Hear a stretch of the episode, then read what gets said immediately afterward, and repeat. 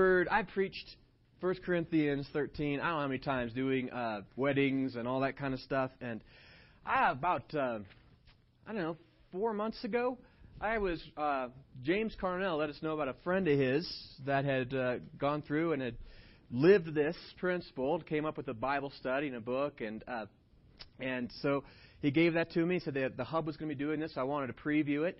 So I started going through it, studying it, and going to my own word studies and getting deep with the word. And I will tell you, it changed me from the inside out. You'll ask my wife.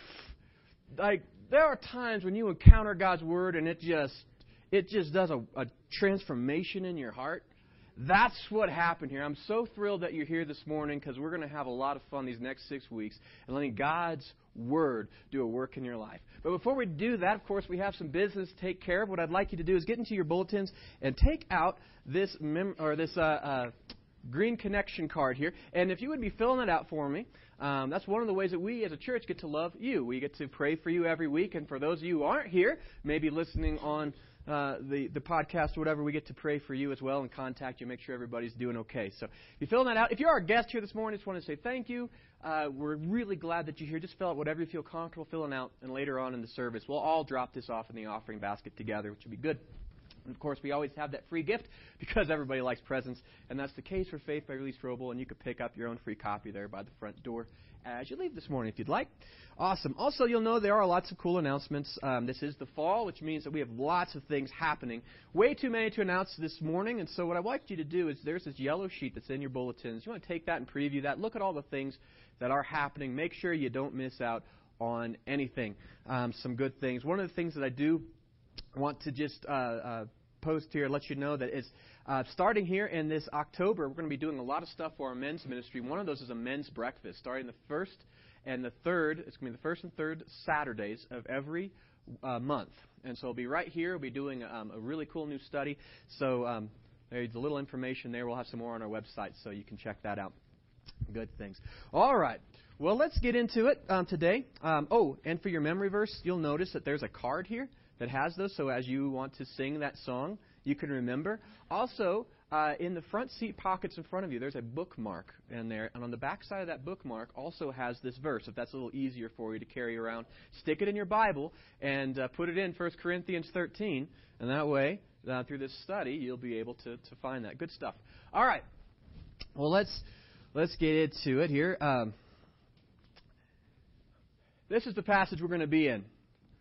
Love is patient, is kind. Love does not envy or boast, is not arrogant or rude, does not insist on its own way, is not irritable or resentful, does not rejoice at wrongdoing, but rejoices in the truth. Love bears all things, believes all things, hopes all things, endures all things. Love never ends. In fact, I think even a better translation is doesn't fail. Love does not fail. What an incredible guarantee that we have from God. Well, as we get into that, uh, that verse, we say, well, love is a lot of things um, in there, and, and it sounds all nice and good, but how on earth does it apply into my own life? And why should it matter? I mean, um, why do you think God would have focused so much on this one topic, love? And I think uh, for me and for all, I think for all of us, is we recognize that when we sinned, uh, we became very selfish beings. When we kicked God off his throne at the Garden of Eden, when we, when Adam and Eve and all of humanity with them said, "We're going to do our own thing, our own way." And thank you very much, God, but we don't want to serve you. We want to serve ourselves and have things our way. We became very selfish. And that is part of the human nature, and selfishness is the opposite of love. Selfishness is what leads us into all the kinds of, of disasters and fights and wars and a lot of things that we come up against because I have my own way and you have your own way, and they're not the same way. And love is a powerful thing because God shows us an entirely different way of being. Not just an entirely way of different of doing things, but an entirely different way of being. Love is so powerful that uh, really in the passage right before this, Paul talks about it's, it's essential. As the Christian life really means nothing without love. If you have your Bibles in your first, uh, 1 uh, Corinthians 13, in 1 Corinthians, he's telling the church really how to act as a church because the, the, first, the Corinthians were kind of not acting great. and he's showing them kind of the basics. And he talks about this. We could have it all together. We can do all the right things as a church. We can be disciples of Jesus that build disciples of Jesus. But if we don't have love, does it matter? Look what he says. If I speak in the tongue of, of men and angels, that's a pretty impressive thing. Spiritually, if I have all these gifts and all these this powerful spiritual stuff, so much so that I could speak in languages I never even studied, I can even talk to angels. If I have that, but I don't have love, I'm a noisy gong and a clanging cymbal. Doesn't matter what I say. If I have all prophetic powers, I understand all mysteries and knowledge, all right? If I have these incredible gifts that God's given, I'm talented. Right? I, I have all these things. I'm using them to prophesy and to do all of these amazing things for God. But I don't have love. Well, what happens? I understand all the mysteries of knowledge. I don't have faith, or, and I have faith, and I know love. I'm nothing. Think about that. We have faith to move mountains, do miracles even. As a church, can you imagine a church doing miraculous things, but out of obligation, out of self righteousness, out of whatever, but not out of love? It says, I am nothing. There's a time that we're going to go before God, Creator, and He's going to judge our lives. Now, we're not going to be judged to be guilty or innocent. Thanks be to Christ that we are all going to be, those of us in Christ, uh, our guilt for sin has been paid for, and we will be redeemed. But it does say in Scripture for those, we're going to have to pay an account for how we lived these lives and what did we do. And we can say that we did all kinds of great things for Him on this earth, but if they were not motivated by love, I'm nothing. A nobody in the kingdom. Now that twists our brain, doesn't it? Maybe what God is after is something different than what we think is success. It says this If I give away all I have and I deliver my body up to be burned, which is pretty amazing. You think about some, it's like they are very committed. They're willing to sacrifice it all, everything they own, even their own body. But I don't have love, I gain nothing. No rewards in heaven for that. You understand that love is a foundation. Every those things that are up there aren't bad things. But if we don't have love, none of those things matter. In fact, Jesus even said that when, when asked what are the most important commandments, and he says, Love God with your heart, soul, strength, and mind, and love your neighbors yourself. And he didn't say all of the law is summed up in these two commands. He says all of the law is based upon these two commands. Which means that you can keep all the commands you want, but if you're not keeping them in love, it doesn't matter. No foundation. We're going to talk about getting a foundation, a whole different way of being a human, a whole different way of being a believer. Love is what God is going to empower us to do. And of course, then He talks to us what is this love? The love is, is, essential, but it's also a very practical thing. It's not some ethereal concept that God says to us, love, and then we're supposed to like flout around like all kinds of like these little wings and be like little cherubim, you know, going around and giving each other valentines all the time. That's not what he's talking about. Love is a very real and a very practical thing. It is a decision that we get to make constantly. And he shows us exactly what it is. And that's what we're going to spend the rest of these six weeks going through because he tells us what it is and he also tells us what it's not. Love is patient, is kind. But then he goes through this section about all the things it is not. And we're not going to talk too much about those because that is your sinful flesh. When you start to become loving, I'll tell you this from firsthand experience. When you start to love, you will naturally become all those not things because that's our sinful nature inside of us. Arrogant and rude. I was atrocious to live with. Insisting on its own way. That's exactly what I wanted to do when I started to, to really practice love and engaging in love. Irritable, resentful. Oh, yeah, ask Amy. Right? Rejoicing at wrongdoing. You know, saying, you know what, I want to be offended sometimes. Even if the other person didn't mean to offend me, I'll nurse that. But to rejoice in truth, that, that took a bit. So we're not going to talk about the way that our body acts against it because here's the thing. Love is an amazing thing that transforms us and overcomes those things. But here's the thing God puts it in there. Paul, so Paul puts those in there to warn us so we know we're fighting the right fight and know what to fight against. We're going to focus on the, a couple of things, the very practical things that love is these next few weeks. And that's first one is that love is patient. It's a very a simple concept. What is patience? I did a lot of good word studies on that. Do you know that the Greeks, uh, when they started using the word that was translated as patient, uh, Greeks got to the point where they say patience is this it is just basically giving up, it's just accepting the way things are. So things are lousy, be patient. What they would say is just give up. But Christ makes a difference, doesn't he?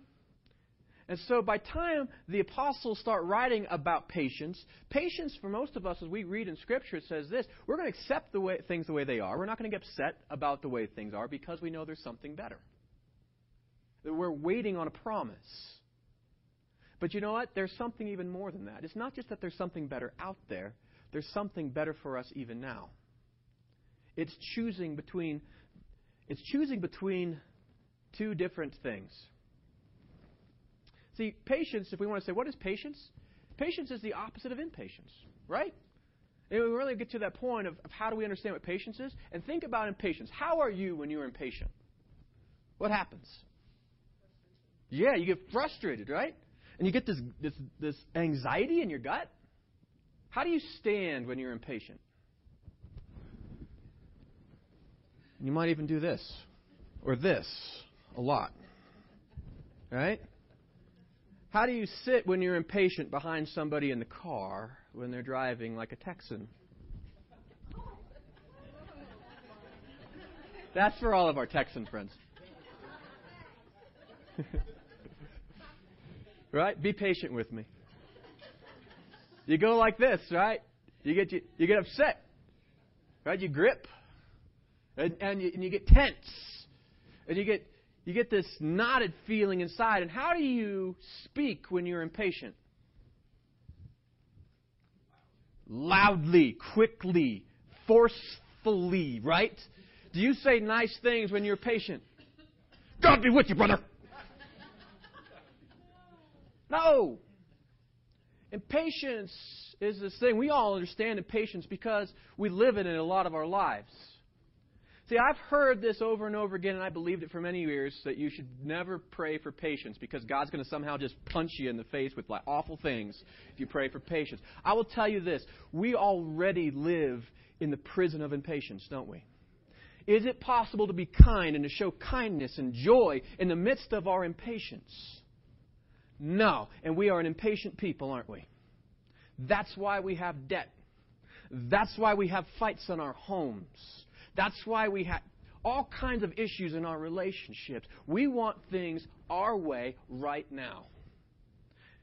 And that lets us know where the root of impatience comes from. Impatience comes from expectation, doesn't it? And therefore, patience is choosing a relationship over expectation. We always have a choice every single day. Every single time we have an opportunity to, to interact with another person that doesn't do things in our way and our timing. And when they don't meet our expectations, we become impatient with them, don't we? Because we have this idea that things should just happen like I think they should happen because I'm still king. But believers are set free from this, aren't we?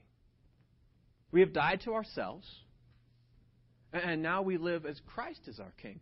He's an eternal king. There's, it's a profound and a different thing. We recognize that when we choose our expectations, we can destroy relationship, don't we? Somebody pulls in front of me in their car, and I choose my own expectations, I will tailgate that guy. Right? I, I might yell. Right? Might look in my rearview mirror, look at me, and be like, I will never hang out with that man. Right, he goes to church and then he sees me and it's really embarrassing. That's the way it works, right? Or how about this? You have a kid, and the kid's not doing what you asked them to do, the way you asked them to do it, the timing that you asked them to do it. And you get impatient with that child, and you get frustrated and upset, and it's hard to respond in love. And you just yell, right? Because you're going to get your way right now, because you're going to teach them this is the way things has to be. And you create a rift in a relationship. You have that in marriage. Your spouse doesn't respond the way that you want to, doesn't get things done the way you want to in the timing that you want them done. And you get upset, right? And because they frustrate you and you have all this tension and all this stuff. By the way, all that stuff actually does chemical things in your body that creates all kinds of disease and kills us. Which I think is ironic that impatience leads us to a quick death. but we have this, this thing, and we have our spouses and our and they don't always do what we want them to do, and we become impatient, and so we react to them. And we fight, and we destroy and create wedges in our homes. You have people at work that you work with that your coworkers, I'm sure all of yours are absolutely wonderful. I actually have a great staff, but they will tell you that they I give them lots of opportunity to be patient. right? Don't do things the way the same way all the time, do we? And if we choose our own way, we can just be demanding and demeaning and creating all kinds of rifts. But God has shown us something more important because you know what? All of those little things, whether or not my son goes to bed at 8:30 or 8:35, or if my staff has the bulletins done by this time or this time, all important things, or my wife gets the house certain way by a certain time or whatever, right? All of those things aren't going to matter squat in a week, much less in eternity. But you know what's going to matter? The relationship I formed. You understand that we have an opportunity to step away from our expectations and step into relationship. And it's easy to say, and it's very, very difficult to do. But that's what we're calling, called into. Patience is this. If you want your definition in a very practical way, is choosing relationships over expectation. And once I got that, I realized that I didn't have the power of myself to become patient because self righteousness never works, does it? And so, where does this, this patience come from? How do I step free from being this man that's imprisoned to my own expectations and my own little kingdom so that I can begin to choose love? Well, it started for me, and I think it starts for most of us, recognizing first that patience is a gift. Patience never came from me to begin with. I can't give away something I do not have. But I do have this because I was gifted with patience. This is what it says in the, in scripture here. Uh, Second Peter. Remember Peter? Remember what Peter did to Jesus? He was like all the time putting his foot in his mouth. Right? All the time. And then when it came down to it, like the night before he was going to be betrayed, Peter said to Jesus, I will die with you. And Jesus said, You're not even going to stand with me. You're going to deny me three times before the night's over. And he did. But then he was forgiven, wasn't he? And became a pillar of the church. Peter experienced patience, a way different kind of love. And God had right expectations of Peter, right? And Peter didn't always meet those, but he still received God's love. And it says this And remember, the Lord's patience gives people time to be saved. That was written by a man who experienced patience. And you know what? You and me, we're those people that needed to be saved, weren't we? Can you imagine if God, He could do this from heaven, just said, My way right now, you don't do it, you die right now? He has the right to do it. And no one in heaven or earth could say he was wrong. He is creator, he is powerful, he owns us in all things. He could demand it. And which of us here just has lived a perfect life and has never, never, ever gone afoul of God's expectations of us?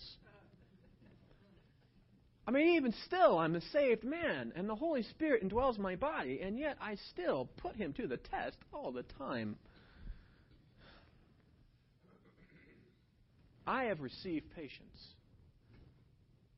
When I begin to really understand what God has done for me and continues to do for me, it changes how I perceive things.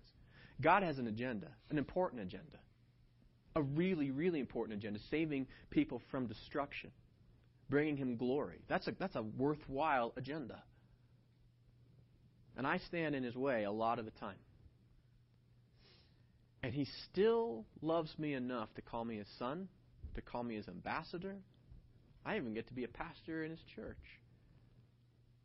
You understand that we have received patience from God in an enormous way, showing that God loves us beyond just his own expectations. Even his are right. I have a gift. In fact, there was another apostle, Paul. Paul went out and actually slaughtered Christians. That's what he did for a while while he was still named Saul. I think it's cool that he changed his name, put a P on there because now he's sanctified. So we would know the difference. And Paul writes to his apostle, Timothy. And he says, But God had mercy on me so that Jesus Christ could use me as a prime example of his great patience with even the worst of sinners. You get that. There's no one in this room that is outside the patience of God. He loves us deeply, so much so that, that He's willing to love us in the midst of our unloveliness. He was willing to seek our good, even opposed to His own. God has given us each a hefty gift of patience. And He says, and others will realize that they too can believe and receive eternal life. Isn't it amazing? You understand that we receive patience all the time. It is a gift from God. We have received something deep. And we will never, ever be able to express patience to other people until we first connect with that gift. When we think that I'm just tight with God and I'm self righteous and God's never patient with me, you will never be a patient person. But the more we recognize that we and of ourselves are never going to be worthy of God's righteousness and of our own, that we could never earn His favor in and of our own, that He gifted it to us, thanks be to Christ. And He wants us to have it. It's not as though He gave us this thing because He's having pity on us, but He loves us. He loves you. He loves me that much. When I receive patience, I can be patient. You know, there was a, a woman named Mary who went to, to Jesus and broke about $50,000 worth of perfume in a bottle and poured it over his feet and and washed his, his uh, feet with those and dried it with her hair. The Pharisees were all upset about this. They were impatient with her. And Jesus said, You know what? To those who are forgiven little, they love little. But to those who have received much or been forgiven much, love much. You understand when God is patient with us and we recognize how patient He is and the gratitude that comes from that, that's where the power to be patient comes from. It starts with a gift, but it doesn't end with a gift. We also recognize that patience is also a fruit. And you think about fruit, how it grows on trees. The trees don't sit there all the time trying to form a fruit. That's not what they do. Trees aren't always sitting there going, apple. Right? That's not how they do it. They don't work hard. You know what trees do where they put their energy? They put their energy into setting good roots to finding good nutrition and setting good branches and leaves to getting new nutrition. And the fruit happens. And love and patience is a fruit. In fact, we see that in the, the powerful verse we always talk about, the, the fruits of the Spirit. It says, But the Holy Spirit produces this kind of fruit in our lives. You don't produce patience in your life. Can't do it. Holy Spirit does. And this is kind of fruit He puts in there love, joy, peace, patience, kindness, gentleness, goodness, self control. Guess those things there's no law. There's a lot of those words that are also in our verse that we're memorizing, isn't there?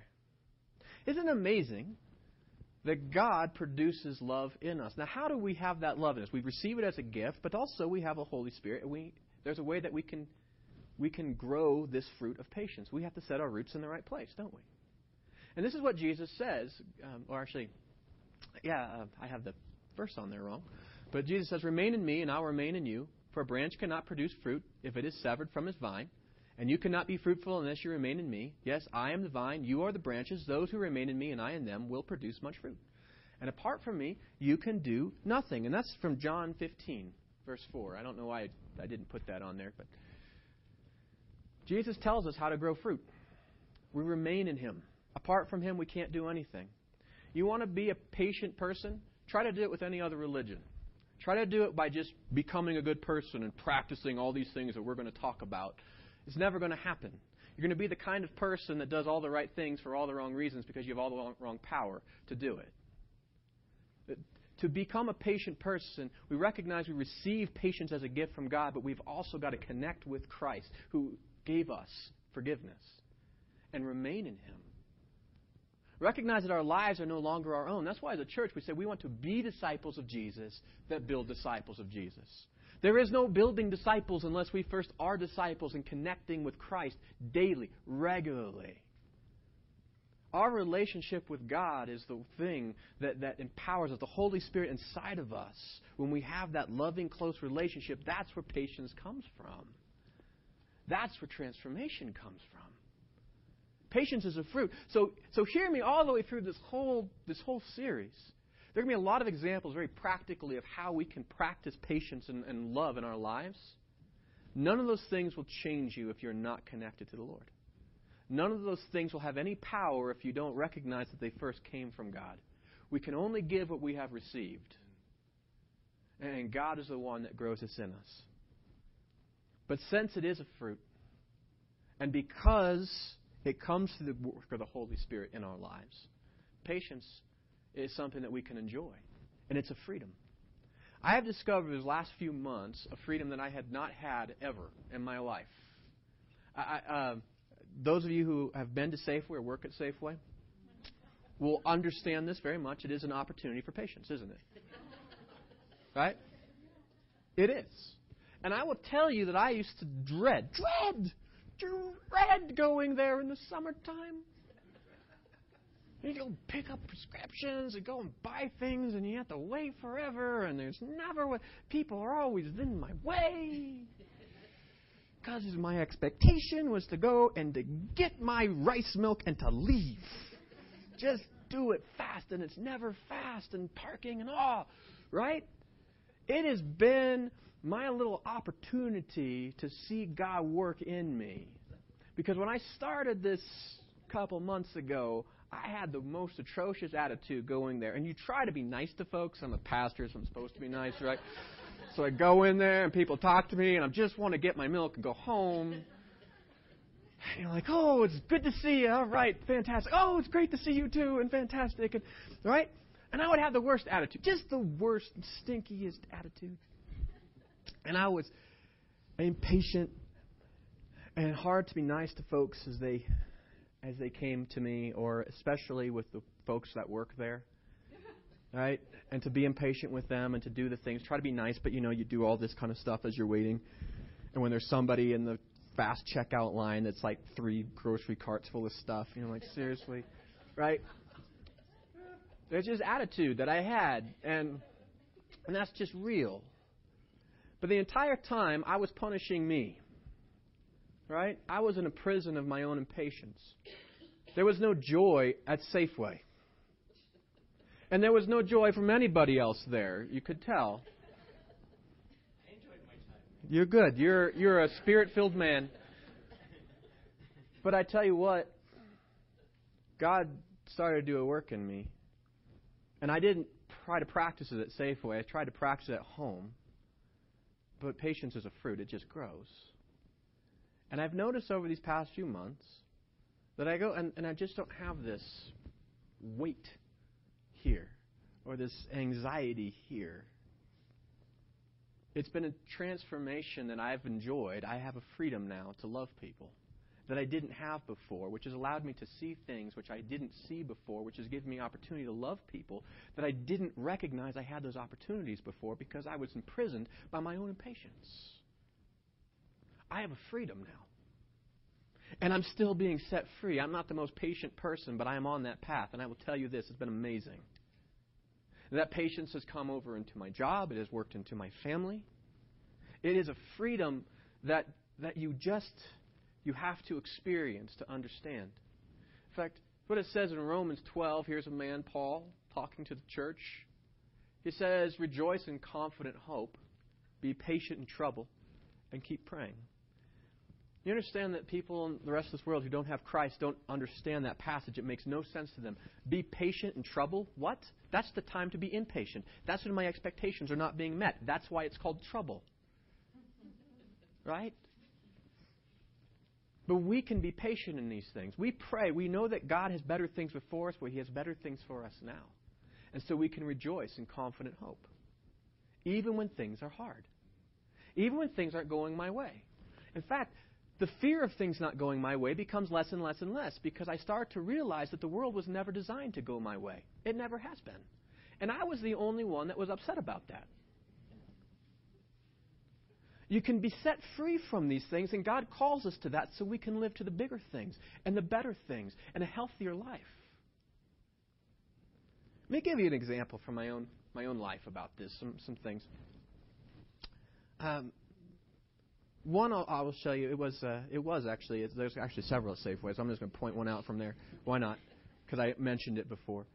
uh, a couple of, of weeks ago, my wife um, uh, was was doing well, and then she started to crash, and there was some medicine that she needed, and we called in and we said, okay, you're going to have this, and and so we and they said yeah, so we go to there and we go to pick it up, and I wait in a long line to to, to go there, and everybody's upset you could tell, like the whole line, everybody is just there and they're just upset.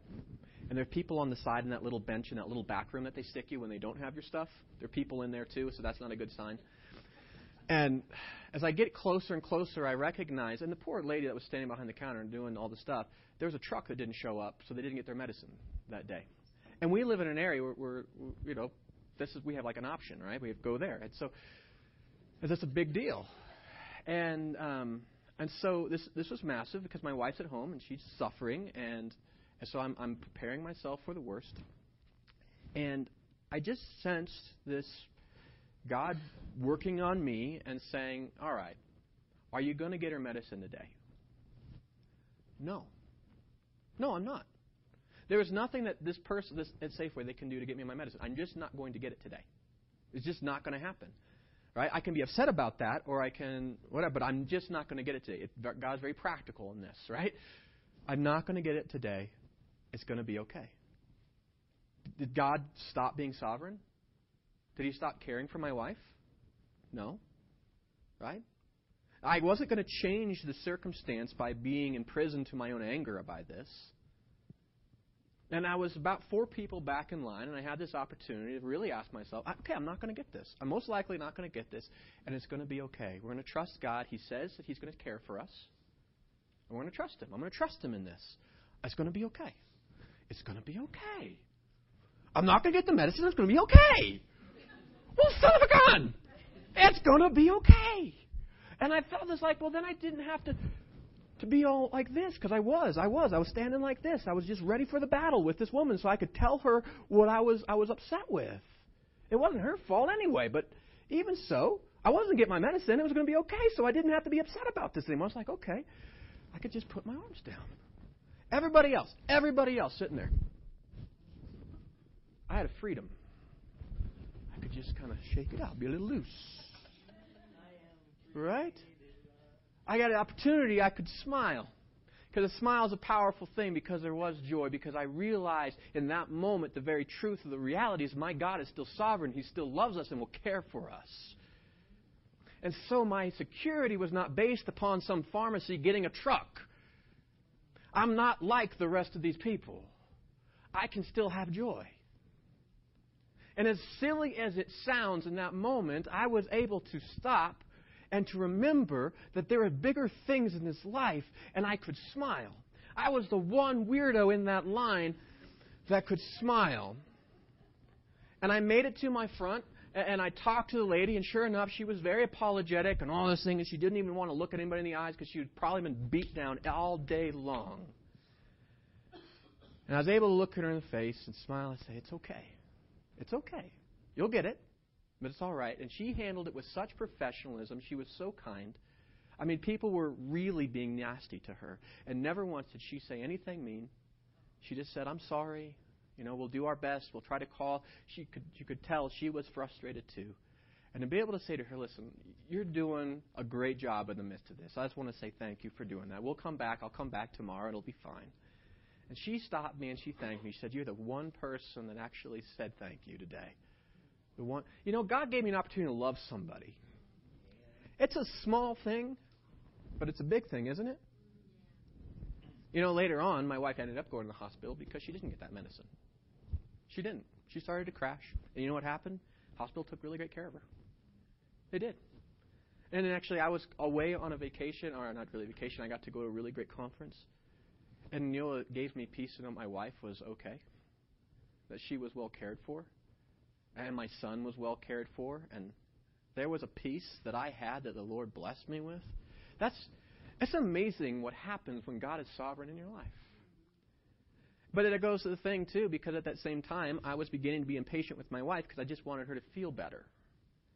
And it's so embarrassing to even tell you that, but it's me, right?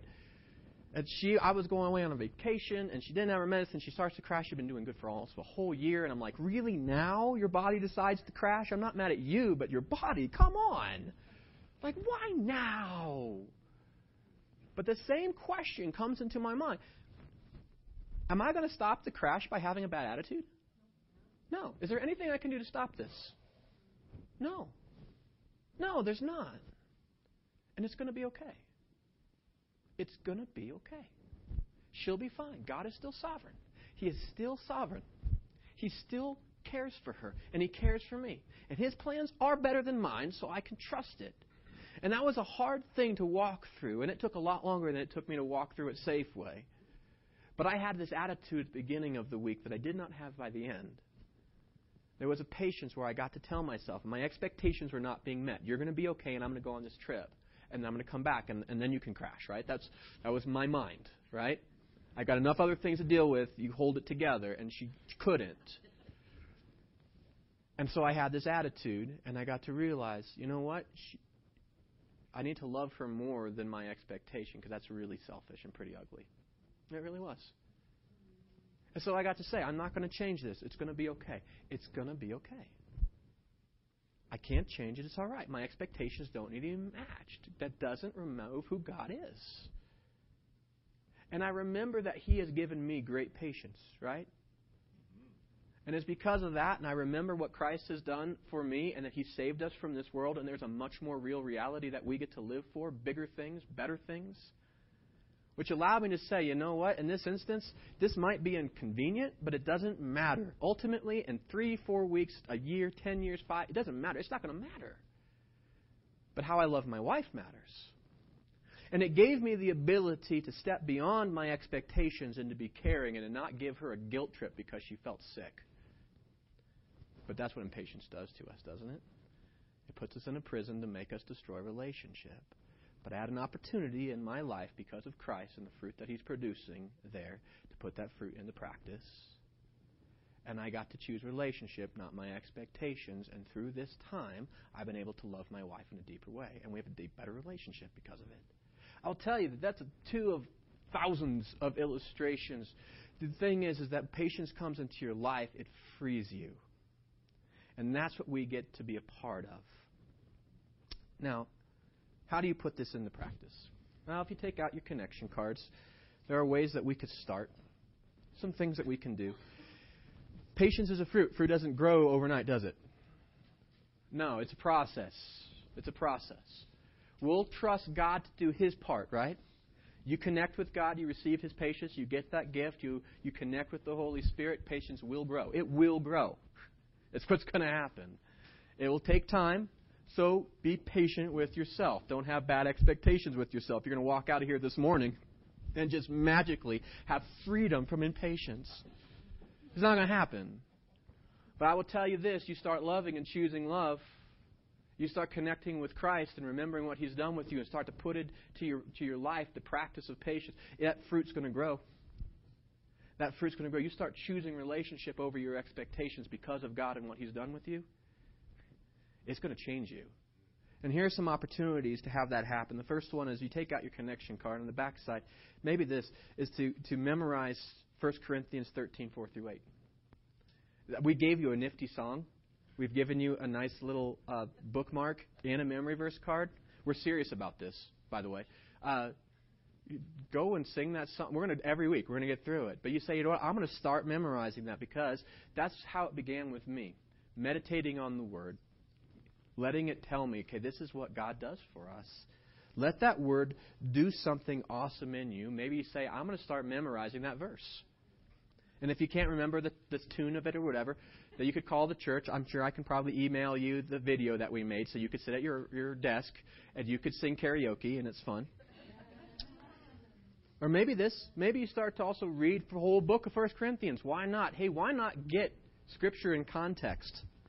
Because God's word is powerful. My words don't change you, but God's word always change you. That's what it says, that they don't return void.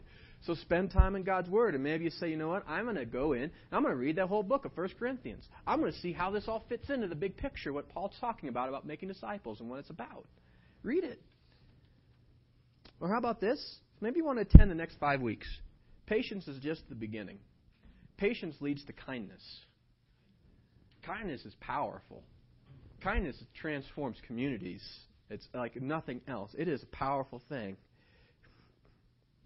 Maybe say, you know what, these next five weeks, I want to, I want to come in and invest, not just to go to a sermon, not just to go to a church, but I want to invest in God's Word. I want to grow in love. I want to make this investment, and that's what you do. Maybe that's what your commitment is. Or how about this? Maybe it's to join a, a six-week life group. Six weeks, starting this week, meeting once once a week, and uh, for about an hour and a half. And it's going to be different than most life groups you've ever been part of. We're going to be going through different Bible stories and seeing how we connect and God connects with us in those things. It's be pretty powerful. It's a great way to get to know other people in the church as well as get to grow deeper in your own faith. And the reason we're doing life groups with this is because love works in relationship, doesn't it? Can you have love with you don't have a relationship? No, it's impossible. So this is a perfect time to connect in a life group. So if you don't have a life group, let us know. Um, we have some that are forming, and, and, and, the life group leaders are making some phone calls and stuff this week. So we'd love to get you connected in there. Maybe there's something else that you haven't thought of.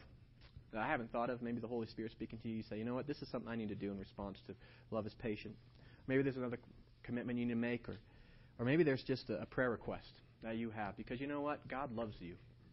He loves you deeply profoundly, eternally. And He's so patient with us. So maybe uh, one of the things you can do is let us pray.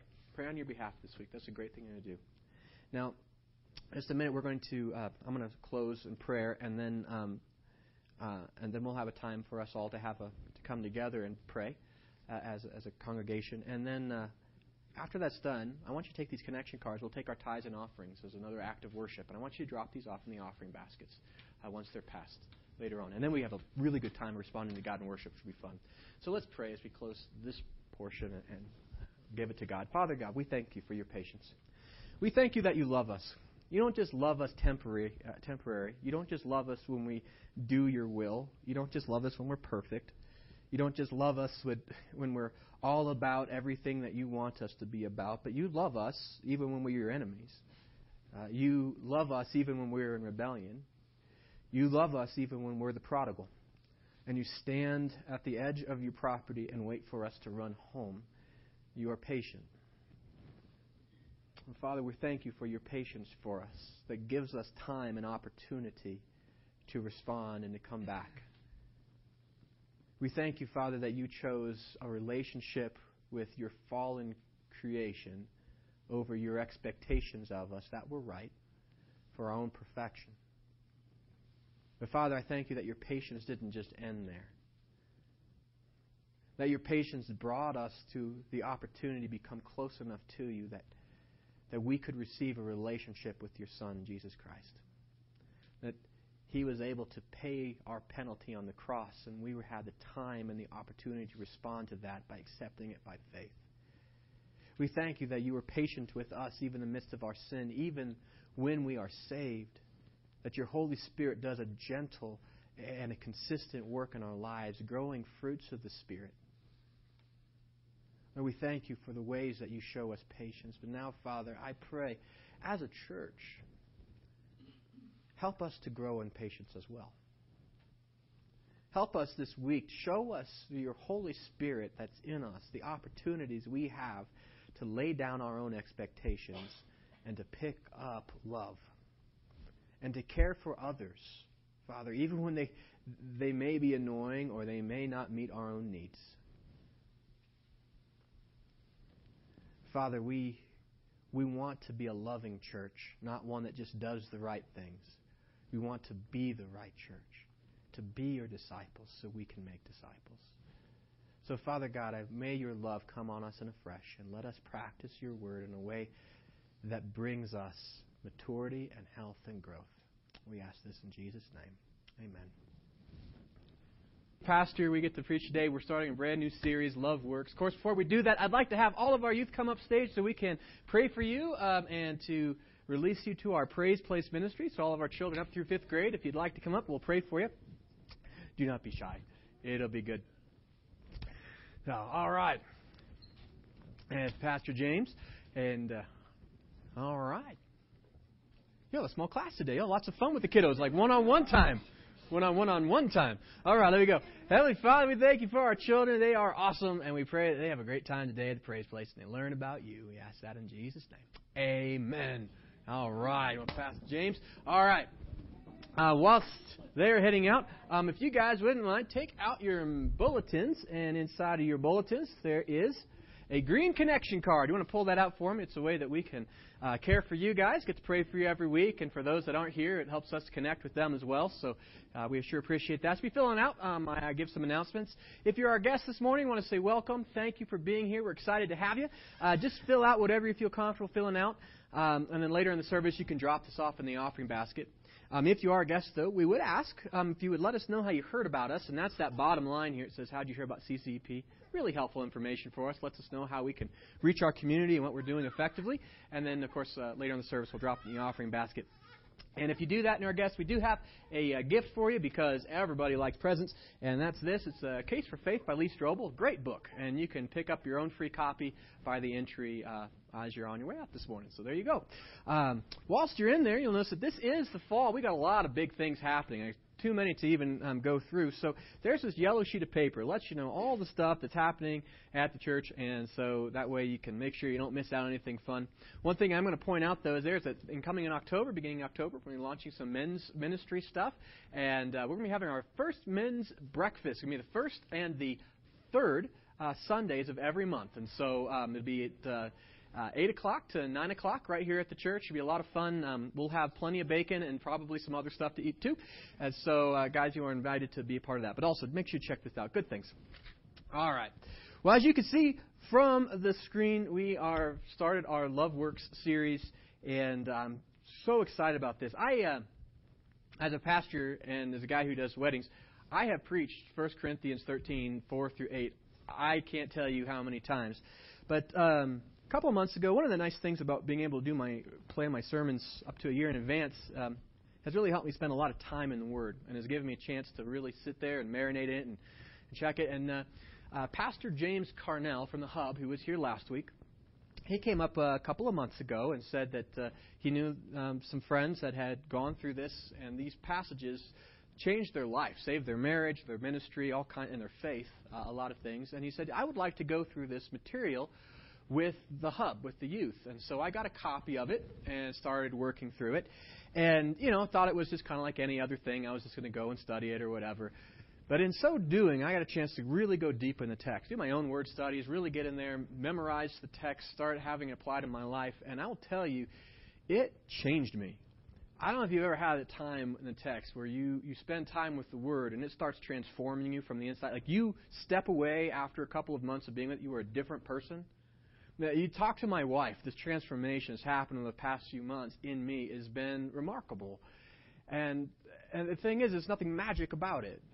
It's just that I was, I had always read through these passages. I had always just kind of gone over them so quickly or just kind of assumed that I understood them that I missed out on a lot of things. And so we're going to take these next six weeks, and I would like you to just join me in this journey of being able to connect with God and His great love and how that transforms us from the inside out. And I promise it's not going to be what you anticipate, but it's going to be powerful and it's going to be great. Um, be a good thing. So the memory verse and also the passage that we're going to be spending six weeks on is this: 1 Corinthians 13, 4 through 8. And of course, you have that tune in your head, I hope, as you see this. Oh, by the way, uh, there is a memory verse card. I dropped mine. But um, in your bulletin, you could take that out so to help you memorize it. But also in the seat pocket in front of you, there is a bookmark there that also has that in there. And you could take that if you'd like and put that in your Bible as you do your Bible study. But it's also an easier way maybe to uh, to keep that verse forefront in your mind. So uh, make sure you help yourself to one of those. All right. So it says this: Love is patient. Love is kind. It does not envy or boast. It is not arrogant or rude. It does not insist on its own way. It's not irritable or resentful. It does not rejoice in wrongdoing, but rejoices in truth. Love bears all things and believes all things and hopes all things and endures all things, and love never ends. In fact, even a better translation of that last verse is love never fails, uh, which is kind of interesting. But uh, you look at this, and you'll see that it tells us a lot about what love is. And there's like a section in there in the middle that tells us what love is not. And we're not going to spend a whole lot of time these next six weeks talking about what love is not. We're going to take the time and, and talking about what love is. And here's why. That section in the middle, like when you start to love, you start to practice love in your life, your sinful nature is going to come out, right? That sinful nature that started way back in the Garden of Eden when Adam and Eve decided they were going to be their own gods and choose their own way instead of God. And at that point, we became very selfish, didn't we? And we've all followed suit, and we all have our own little kingdoms and our own little lives and things the way that we like things done, and that's that's what it's all about. But selfishness is the opposite of love. Right? When we love, we care for another needs above our own, another's good above our own. It is the absolute opposite of selfishness. When we have this selfish, sinful nature that is there and is going to resist this every step of the way, and I promise you, talk to Amy, she'll say, Amen to this. Because as I began to connect with God's love for me and, and had opportunity to begin to see how to become more loving myself and to let that love flow through me, my sinful nature stepped up. And every one of these things it talks about, it is, it is, uh, it is not um, arrogant or rude. Oh, I was a horrible person to be around for a while. Uh, it does not insist on its own way. Oh, yes, I did. Right? Irritable, resentful, totally was. Totally. Rejoice at wrongdoing. You ever had that time when you're in a relationship with somebody and they offend you and they you know they didn't mean to, but you just like the feeling of being offended because you want to be mad at them? That was me. But love undoes that. And I didn't undo all those things by stop being arrogant or rude. I didn't set my mind to stop being arrogant and rude towards my wife and my son and my coworkers and the people in my community that came by.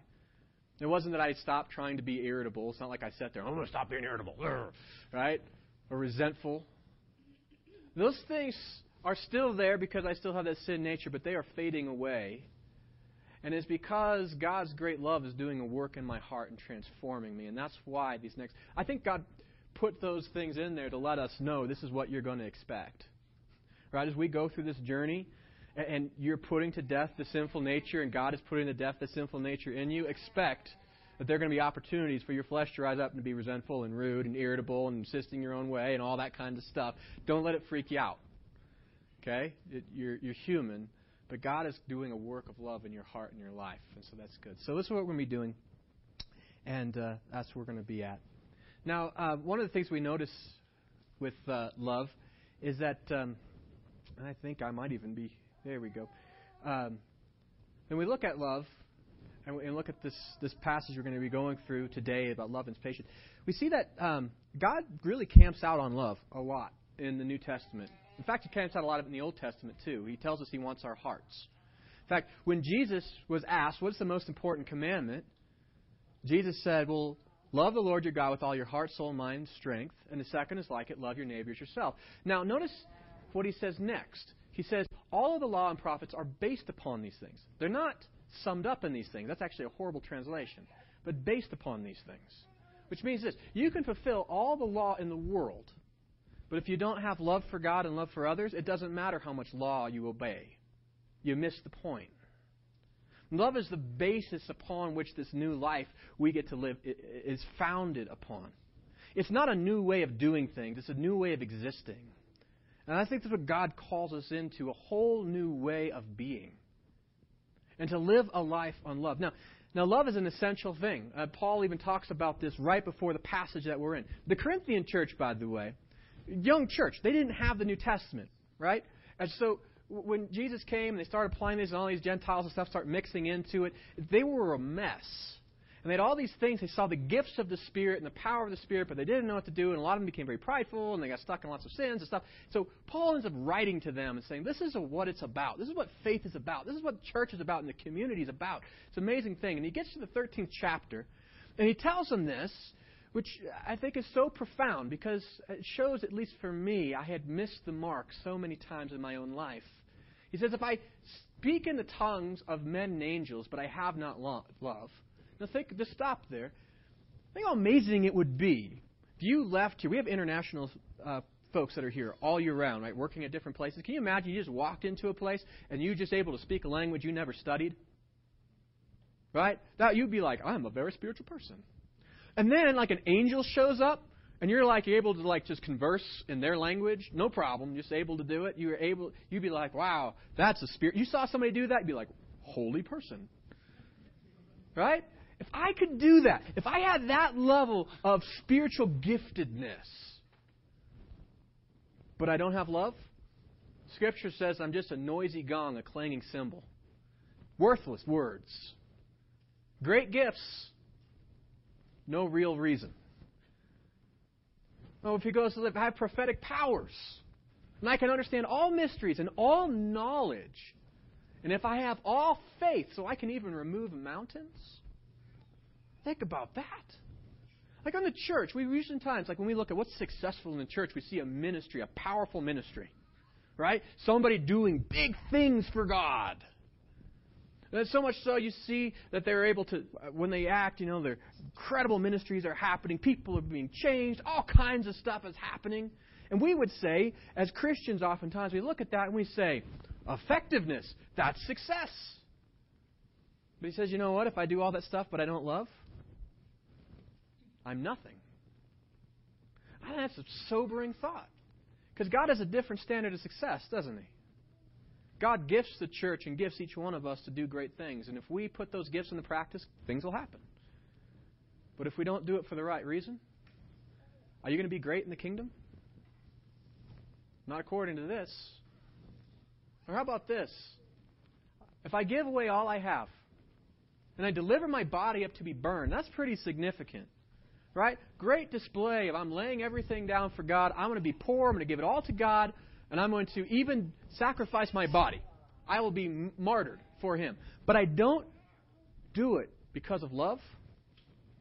I gain nothing. You get to the kingdom, and Jesus would be like, that was dumb. Right? It's a powerful thing. Love matters. And we talked about the last couple of weeks why we exist as a church to be disciples of Jesus that build disciples of Jesus. And we can do that really well. We can come up with all kinds of great programs. We can do it on our own strength. We can go and we can do all the right things. But if we don't do it because of God's love, we miss the point. And it doesn't matter. Now this is this is foundational, fundamental for us. God beckons us to a whole new way of life, a whole new way of ministry, a whole new way of engaging with people in Him, a life changing way. But you know what? Love is not this like ethereal thing that's out there. It's not as though God says, Love God with everything you are and love others as much as yourself. And then we're like, What does it mean? Does it mean we all float around, all happy all the time, shooting each other with little love arrows? Like, what does it mean to love? It's a very practical and a very real thing. I mean, he says, this is what it looks like. This is so you can define. This is what love is like. It's patient and it's kind. It's not all that stuff, that junk that we normally live with in our own lives. But love is something that's powerful. It can bear all things. It can believe all things. And we'll get to that one because that doesn't mean throw our brains out and just open our minds. It, it has to do with a lot deeper things than that. Or how about hopes and endures all things? Love doesn't fail, it never fails. Can you imagine that kind of promise? To give ourselves to something and to have it in our life to know that it's not going to fall down, it's not going to break. I mean, it's so far from our own thinking, right? Can you imagine just buying something and having it not break at some point? I mean, having something actually work all the time perfectly. Love is that. It's an amazing thing.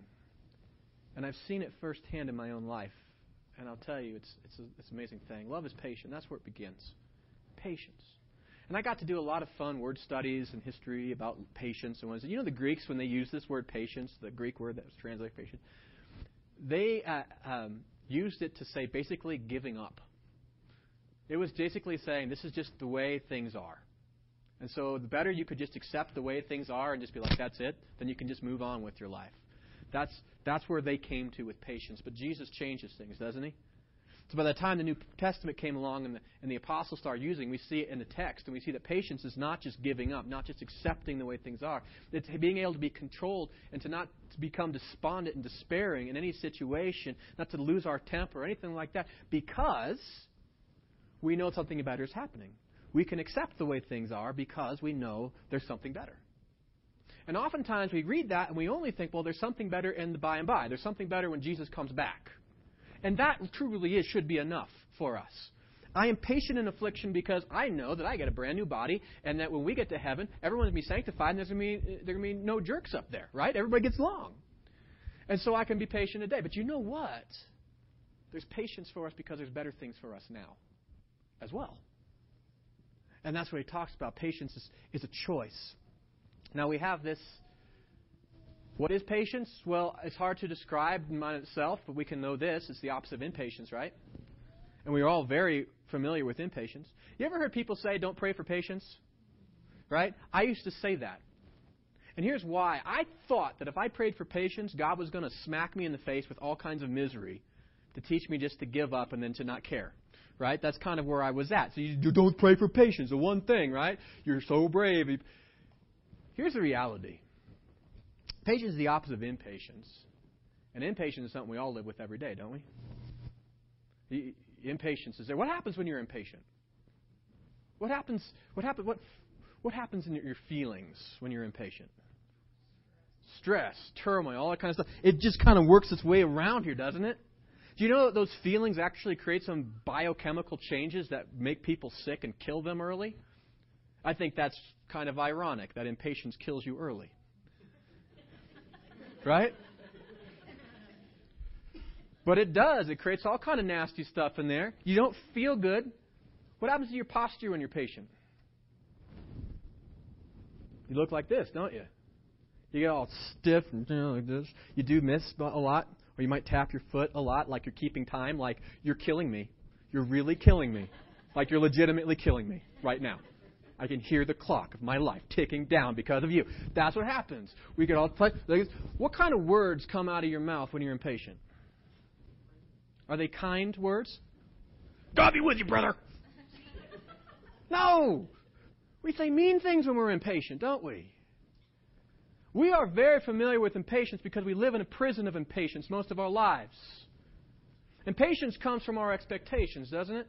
Somebody else doesn't meet my expectations, and now I'm impatient with them. I'll give you a great example. You're driving to church. You're going to be late because, you know, we are so timely here. And we know that everyone's going to look at you.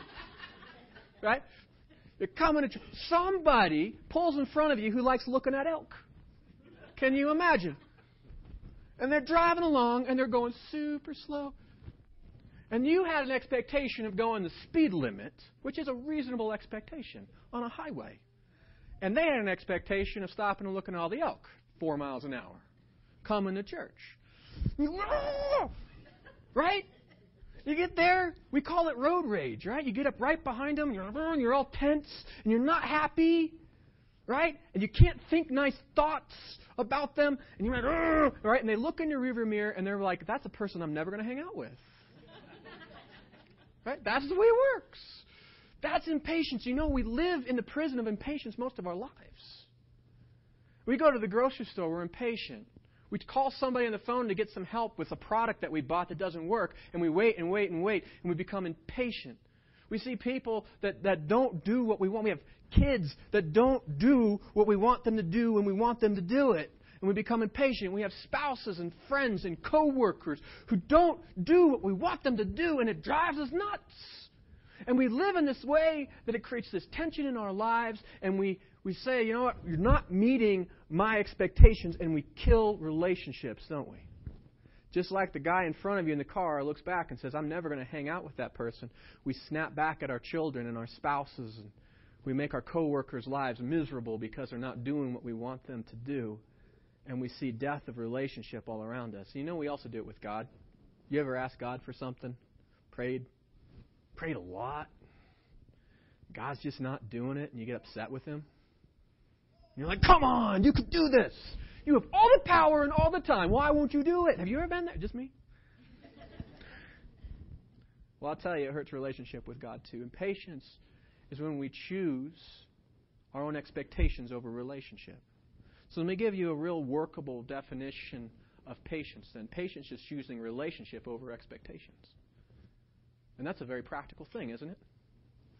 And we see that it's something that God did for us, isn't it? It's, it's choosing that relationship. When I come to that point and I sense the impatience and that prison comes up, most people in this world never have the freedom to step outside of that prison. They are upset, and nothing ever changes, but what they see is relationships die. And God calls us to something better. He calls us to a freedom, He calls us to a different way of life. Pray for patience, because you already have lots of opportunity for it. In order to get patient, we have to start with this. You cannot give what you do not have. You will never, ever go through enough suffering that you become a patient person. You might go through enough suffering you become a defeated person, a despondent person, a person that's just given up, and you're like, I don't care. Whatever. That's not what God's calling us to. Uh, you can't go long enough with people and just smile and be like, it's okay, it's okay, I'm going to be patient with you, it's okay. You do that long enough, you blow up. And that's not where patience comes from. One of the things that I've noticed in my time with the Word is how often God brought me back to the cross. Over and over again. Uh, that in my own thinking and my, when I was in life doing things with people and I would sense impatience, how often the Holy Spirit would bring into my mind my need, my own need for salvation, my own need for, for His mercy and His patience for me. And I think that was important because we recognize that, that patience is something that God gives us first. In fact, uh, Peter, you remember Peter? He was one of the apostles. Okay, he was the guy. There's a fisherman, kind of a rough dude, always putting his foot in his mouth right? All the time not meeting Jesus' expectations. Some few times he did, but most of the time he was just pretty bold and would question Jesus and be like, fine, we'll do it your way, and then all that kind of stuff. And, and then was pretty close to Jesus. Jesus gave him all kinds of cool things. And at the end of Jesus' ministry, Peter's like, I'm going to stand with you forever. It doesn't matter. I'll die for you. And then Jesus said, Before tomorrow morning, you're going to deny me three times. And he does. And he feels so horrible about that. This is Peter. And after that time, God doesn't, Jesus doesn't come back and say, See, you denied me too. I don't need somebody like that in my kingdom. Jesus forgave him and said, You're going to be one of the leaders of my kingdom. Jesus was really patient with Peter, lived with Peter three years. At the end of the three years, he still denies him, still doesn't believe him. But Jesus already had relationship and chose relationship over his expectations. And Peter writes this later on to us. He says, and remember, our Lord's patience gives people time to be saved. He can say that because he received it, right? It, Peter received patience from the Lord many times, continually. And he said, you know what? God is good in being patient. Peter, at the very beginning of his ministry, he was all about doing God's things right now, wasn't he? Let's just get it done. Let's just put you on the throne, man. Let's make it happen. But God showed him a better way. He, Peter was ready just like, you know, let's just have all those people that deny you, Lord. Let's just get rid of them. Go onto your throne, have your rule. But by the time he writes these letters, by the time God works in his life and he sees folks not for how they act, but for who they are, he's like, you know what? This is a this is a broken world, and it's filled with a lot of broken people. And God, he's Jesus isn't uh, returned yet, and it would be really great for those of us who believe if he would just come back and make our lives really easy because zap us to heaven, get to see everybody we loved before, and you know dance around clouds and all that fun stuff. He he recognized that we're here for a reason, and that reason had nothing to do with him. And he remembered, you know what? God's patience gives people time to be saved. This is the heart of God. And he goes back to this. And he tells those that follow him, let's go back. Let's remember God's patience. There was another guy named Paul. Paul was a murderer of Christians, a, a legit terrorist. His name was Saul, real smart guy. Killed Christians, is what he did. And God comes up, knocks him off his donkey, shows him a new way, shows him that Paul that was actually who think he was fighting for God was fighting against him and says, Now come join my team. And Paul writes this to his disciple, Timothy, and he says this But God had mercy on me so that Jesus Christ could use me as a prime example of his great patience, even with the world's worst sinners. Isn't that amazing? The worst of sinners. That's not the story of, of the, the, uh, of the uh, prodigal son. Was the father there just doing his own business, like not even caring anymore that his son was gone? No. I mean, you see that he's out there looking every day for his son to return patiently. And when he comes back with the big embrace, there is no sinner, there is no person here, myself included, that is beyond the patience and the love of God. That is phenomenal. And I know that we all know that here, but the challenge is for us to let that percolate into here. Because once we understand God's patience for us, it does need to change how we see other people and how we treat other people.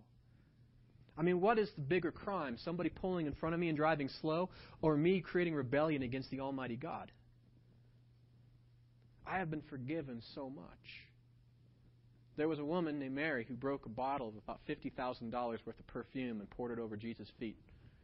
And then dried, washed his, his feet with that, and then with her own hair. And she did it in a place that was totally inappropriate to do such a thing. And all the Pharisees and the religious people around it said, one, that was a waste. And two, this is totally inappropriate. And Jesus said, you know what? You've been forgiven little, you love little. But you've forgiven much, you love much. Everything that this woman's doing is going to be remembered throughout all the ages, right? That's great kind of love. Jesus was patient with her. And she received forgiveness because he was patient with her and didn't just demand perfection right now. You know, when we receive love like that, like Paul did, he said, You know what? I'm the worst of sinners. And therefore, God can be patient with anybody. And he was, wasn't he? He let people throw rocks at him, tried to kill him. He let people say all kinds of mean and horrible things about him. Right? He let people kick him out of cities. And did you ever see him condemning those people that, that cast him out? He says, Pray for them. Keep working the gospel there. Those that were left, he keeps telling them, love this community, love these people around you. Patience. He was able to give it because he received it. It was an amazing gift. He says in the end, then others will realize that they too can believe in him and receive eternal life. See, God's gift, when he gives it to us, changes us. But God's gift and his love is always dynamic. God's gifts aren't meant to just stay and stop here, they rot. When we receive God's patience, it flows into our lives. And that goes to the next thing that we need to learn about patience. That was a, a lesson for me is that patience is a fruit. Now, I want you to think about fruit for a minute. When you see a fruit tree, because right now we're kind of like harvest time and stuff, you, like um, like pumpkins. Pumpkins are a fruit. Do you ever see a pumpkin vine out there just like straining away to make a pumpkin? Like, pumpkin. No, that's not how it works. The pumpkins don't happen because of great effort because of the pumpkin vine. That's not how it works. The pumpkin vine does put energy into things. It puts its energy into setting its roots deep so it can get nutrients and water.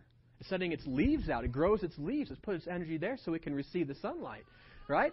The, the pumpkin, the fruit, is just, it just comes from that. You see, the pumpkin plant was designed to bear fruit. It was made to do it. It just needs to make sure it's getting the right nutrients. That's all it does. That's where it puts its effort, and the fruit happens. Now, we have fruit. Jesus talks about it, and then Paul tells us a little about it. And uh, he says that the Holy Spirit produces this kind of fruit in our lives. I think that's kind of cool. Who produces it? The Holy Spirit. Do you? No, the Holy Spirit does. I love that. And this is the kind of fruit he puts into our lives love, joy, peace, patience, kindness, goodness, faithfulness, gentleness, self control. That's just a list. I mean, it's the beginning, right? This is what the Holy Spirit does in our lives. You were meant to be that kind of fruit tree. And I love the fact the Holy Spirit does this. Now, this is helpful for me because oftentimes as a Christian, we try to be more loving, uh, more joyful, more peaceful, more patient. You know a lot of these things are in memory verse that we have right now, 1 Corinthians? You see a lot of those words in there? It's a fruit. Where does that fruit come from? Well, it comes through our lives. It'll be evident in our lives, but how do we grow it in our lives? Jesus talks about it, and I, I apologize I didn't change the, mem- the verse in the bottom. This comes from John, the Gospel of John, chapter 15, starting in verse 4. It says this Jesus says, Remain in me, and I will remain in you. For a branch cannot produce fruit if it is severed from the vine, which makes good sense. And you cannot be fruitful unless you remain in me. Yes, I am the vine, you are the branches. Those who remain in me and I in them will produce much fruit. Not might produce much fruit, will. Why? Because he's a good vine. Apart from me, he says, you can do nothing. Which means this as we want to become more loving in our lives, you're not going to do that by stepping out on your own self righteousness, your own power, your own will to say, I'm going to be more loving, I'm going to be more patient in my life, I'm going to do it. If you're not connecting to Jesus in this, it's not going to happen. But if you connect with the Lord, if we begin to really, like a good plant does, set our roots deep, set our branches out, right, so we can connect in the Word, connect to the God, the Holy Spirit through prayer and time with Him, begin to love Him, you're going to have fruit. You will produce much fruit. That's, that's a promise. I mean, that's a great thing. But if you're going through this and you think you're going to do it as a legalistic kind of thing, Jesus warns us if you sever yourself, you try to do this on your own power, it's not going to happen. And all you're going to become is you're going to become a very, very self righteous person, which nobody else wants to be around, by the way. And so he says, connect with him. And the fruit comes through him. Patience is an amazing fruit. But once we have that in mind, that it's a gift from God, the reason we can be patient to others because we've received patience from Him. The power to grow in patience comes from God, our connection to God through the Holy Spirit, who then grows patience in us. We recognize that we have an amazing, amazing ability, a superpower that most people in the world don't have. We have freedom when everybody else is locked. We have the power to be patient to overcome the obstacles and, and the realities that, that most people only all they see, and then they live according to that with their own frustration and stress and all the nastiness that comes to it. We can be free. And I will tell you, as one is beginning to walk in that freedom, it is amazing. It says here in, in Romans 12 12, just to show you how amazing this freedom is, it says, Rejoice in confident hope, be patient in trouble, and keep praying. When is it the hardest to be patient? When things aren't going your way right? Because you have expectations. That's why we call it trouble. When things aren't happening the way you think that they should, you have trouble. That's the hardest time to be patient. You stick most people in this world who don't have God, you stick them into a trouble, and you say, just be patient. They say, no, I have trouble. Things need to change right now. And they get upset and they kill relationships and all this kinds of stuff. They're locked into that. But we have a freedom a whole new way of life. And let me tell you what this looks like in a very real and practical way from my own life these last couple months as I've gone through this. And uh, one, I, I'm going to bring up Safeway or the store because we all kind of know that, right? This is this is a reality. If you live in Estes, this is where we are. And, and here's the thing: in the summertime, going to the store is not a joyful experience typically for me because there's not great parking and it's very, very busy, and I stand in lines a lot of times, and I can't find anything because they keep moving around. I don't know why they do that. And so um, I have expectations. I just want to go and get my rice milk and go home. That's what I want to do, right? That I want to get in, get my stuff, and it never happens. It just never happens like that. Well, um, we because it's one of the only pharmacies in town, we go there too. And, and a, a couple of weeks ago, I went to go get some medication for my wife. She was starting to to tank a little bit, and uh, so I needed to get the medication. So we called it, called it two days early to make sure that they were going to have it. And then I showed up. I was going to go pick it up. And as I was at this line, the line was really long. It was like down by the donuts. And you guys know what I'm talking about. It was a long way. And, and there were people all the way through that were like this. They were just mad. Right? And then there's those chairs that they have, by the, like if they don't have your stuff, they stick you there. And then there's that room in the back, like if they really don't have your stuff, they stick you there so they don't have to see you for a while till you leave. You know what I'm talking about that was filled. And everybody was just, and I was like that too. And the closer I got, because I wanted to get in and out, I had other stuff to do. My wife is suffering. I was like, I'm going to get this. I'm going to go home. And I just knew there was trouble in the air. You could just feel it. And uh, I was about four people back in line, and I could hear what was the lady was saying up there. And a truck hadn't come in with the medications that day. And so they didn't have a lot of the prescriptions that people were supposed to have. And I have a wife at home that's suffering, and, and I was like really upset, right? And in that moment, I, I felt it wasn't like audible words or even like audible words in my head. It was just kind of like this, the Spirit began to just saying to me, Are you going to get the medicine today? No, I'm not going to get the medicine today. Is there anything you can do about that? No. No, I'm not going to get the medicine today. Are you going to be okay? I don't think so. Are you sure? Am I less sovereign? No, you're still sovereign. Do I still love your wife? Yeah.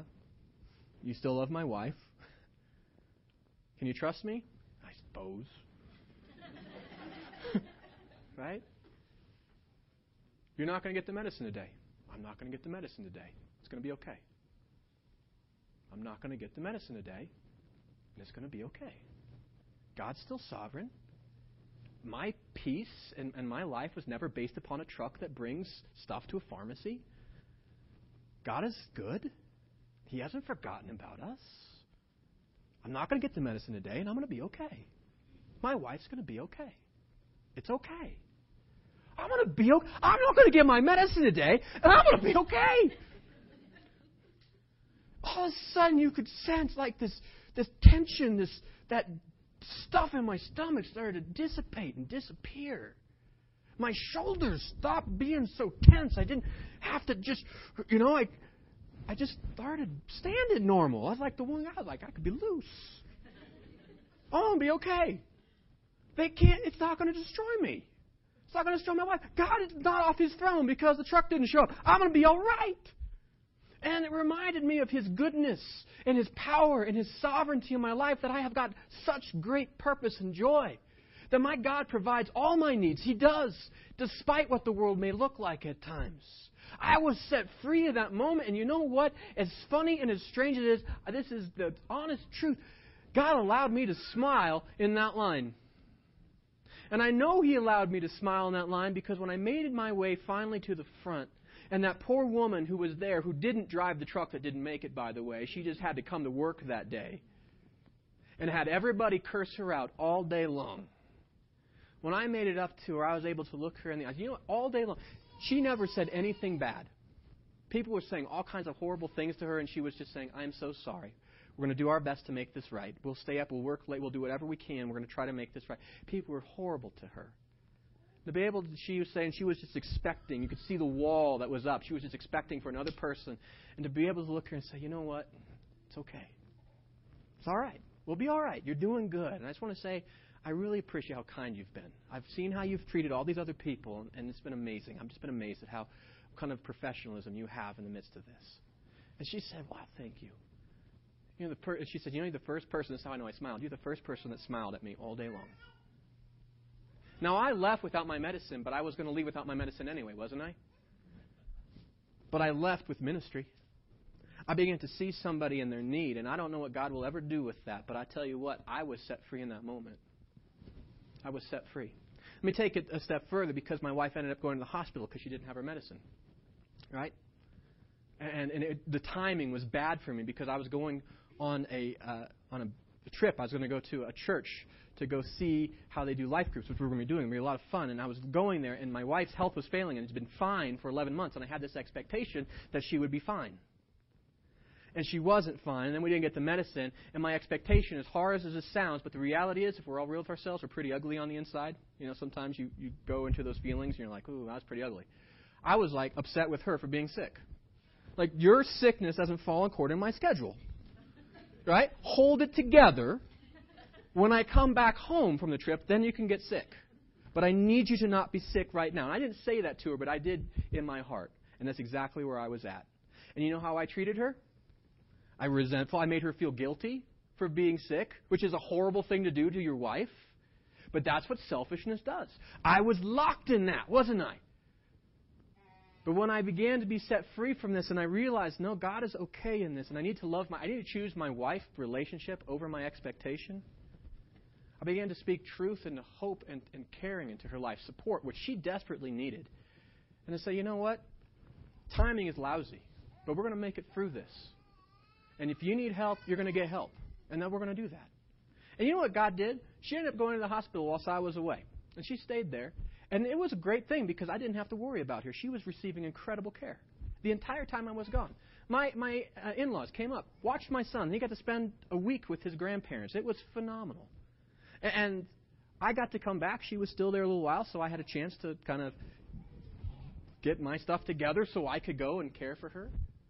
You know, I was able to support her the entire time that she was gone. Instead of making her feel guilty for being sick, I was able to support her the way I was supposed to. I was free to love my wife. I chose relationship, not my expectations. And now coming through that for the fir- one of the first times in a long time, one of these hospitalizations are always a big strain on a relationship. They are because they're expensive and they take it just disrupts life. My wife and I have stepped through this closer than I think we've ever been. That's an amazing thing. That's the power of patience and love. That didn't happen overnight. I've been in this, and God's been, there's so many stories about how I messed it up, right? Because God is patient with me and it's good. As I've been growing the fruit and it hasn't been there, but you know what? I'm starting to see some harvestable fruit. And it's amazing. And there is a freedom in life. I'm not afraid of Safeway anymore. right? Right? That's like an amen, hallelujah. Right? I want you to join me on this journey.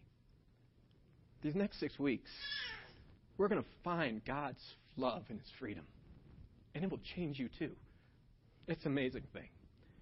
Well, as we bring this portion of the, the service to a close, gonna, we've still got a lot of fun stuff we want to do, but, but how do you put love into practice? It's a practical thing. You know how God worked with me as I got into the Word, I started reading the Word, and then as I was in the midst of the moment and I started feeling the pressure and the stress, He would usually ask me that question Are you going to? Are you going to get there on time? I've had a lot of people in front of me that were driving slow. And that's been a real issue for me in my character because I would come up behind him and I would just be like, I've got places to go, right?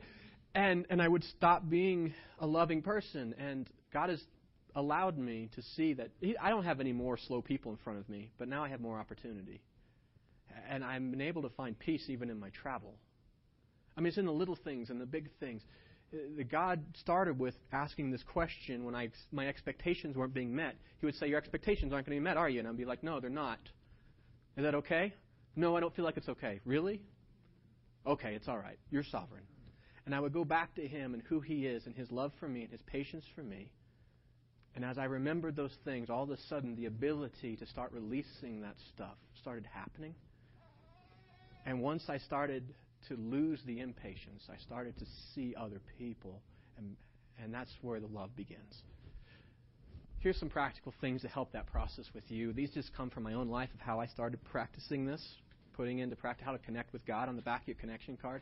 Here's some things you can do. The first one is maybe memorizing 1 Corinthians 13, 4 through 8. That was really a beginning point for me because how do you know you're being loving if you don't know what love is, right? This is a different kind of love. This is a world changing, heart changing, life changing love, relationship changing love. Spend time with. We even gave you a really nifty earword, you know, that you're gonna you're gonna hear that song, memorize it, think about what it says, ask God to make it alive into you. Maybe that's where you begin. That certainly helped me. Or how about this? Read First Corinthians. It's always great to read Scripture in context. In fact, that's really the only way you should read it. So go through. It's not a long book. But to see how love fits into the big picture of discipleship and church and life in a messed up world, read 1 Corinthians this week. It, will it'll be amazing. If you pray about it too as you go through, say, God, reveal this to me. How does this apply in my own life? Be amazing. How about this? Maybe we could do as attend the next five weeks. Why? Because love doesn't stop with patience. Oh, that's just the beginning. And it gets better and better and better and more and more and more powerful. So you say, you know what? I'm going to invest this time a growing and, and connecting with God. And, and we're going to do this together as a community. You know, the youth groups are doing this. A lot of other churches are also doing a, very similar thing right now. You say, you know. I'm going to be part of this. I want a revolution of love in my heart, and I'm going to, I'm going to commit to it. Or how about this? Maybe you join a six week life group. Why a life group? Life groups are, if you're new to us, we call our small groups. Just for six weeks. Why? Because love happens in relationship. Have you ever seen love outside of a relationship? No, because it doesn't exist. Right? You, you, love is a relation, relational word, and the best way to learn how to love is to be in relationship with others. So we encourage you to be engaged in one of our six week life groups. Um, if, if you're not currently part of one, let us know. We'll call you up this week. Make sure you give us your contact information clearly so that way we can contact you. And we'll help you connect with the group uh, for the next six weeks as we grow in this. Maybe there's something else that I didn't think about. Make sure you mark that down. Or maybe you just need prayer. You know what? Our God loves us. He loves us so much. And it's been amazing to see as we bring our prayers to Him, the stuff that He's doing in our lives, in our church, in our community. So make sure you let us know how to pray for you. It's a good thing. Later on in the service, uh, first we're going to pray. I'm going to close in prayer, and then Zach's going to help lead us all together in corporate prayer. And then at the end of that, we're going to take our tithes and our offerings. I want you to take this connection card and drop it in the offering basket as it's passed. And um, let's just see what God can do. Some good stuff. All right, well, let's pray. Let's close this time together. Heavenly Father, you are good and you're patient and you're loving and you're kind. You're all those things that, that we, we read. Like when we read that love passage, we know that every single one of those things applies to you because you're love. And, uh, and so, Father, we thank you that you are patient with us and that your patience gives us time to come to salvation, but you're also patient with us as you transform us. You don't per, uh, demand perfection immediately. But you've given us this amazing gift of the Holy Spirit who works in our lives and produces these fruits.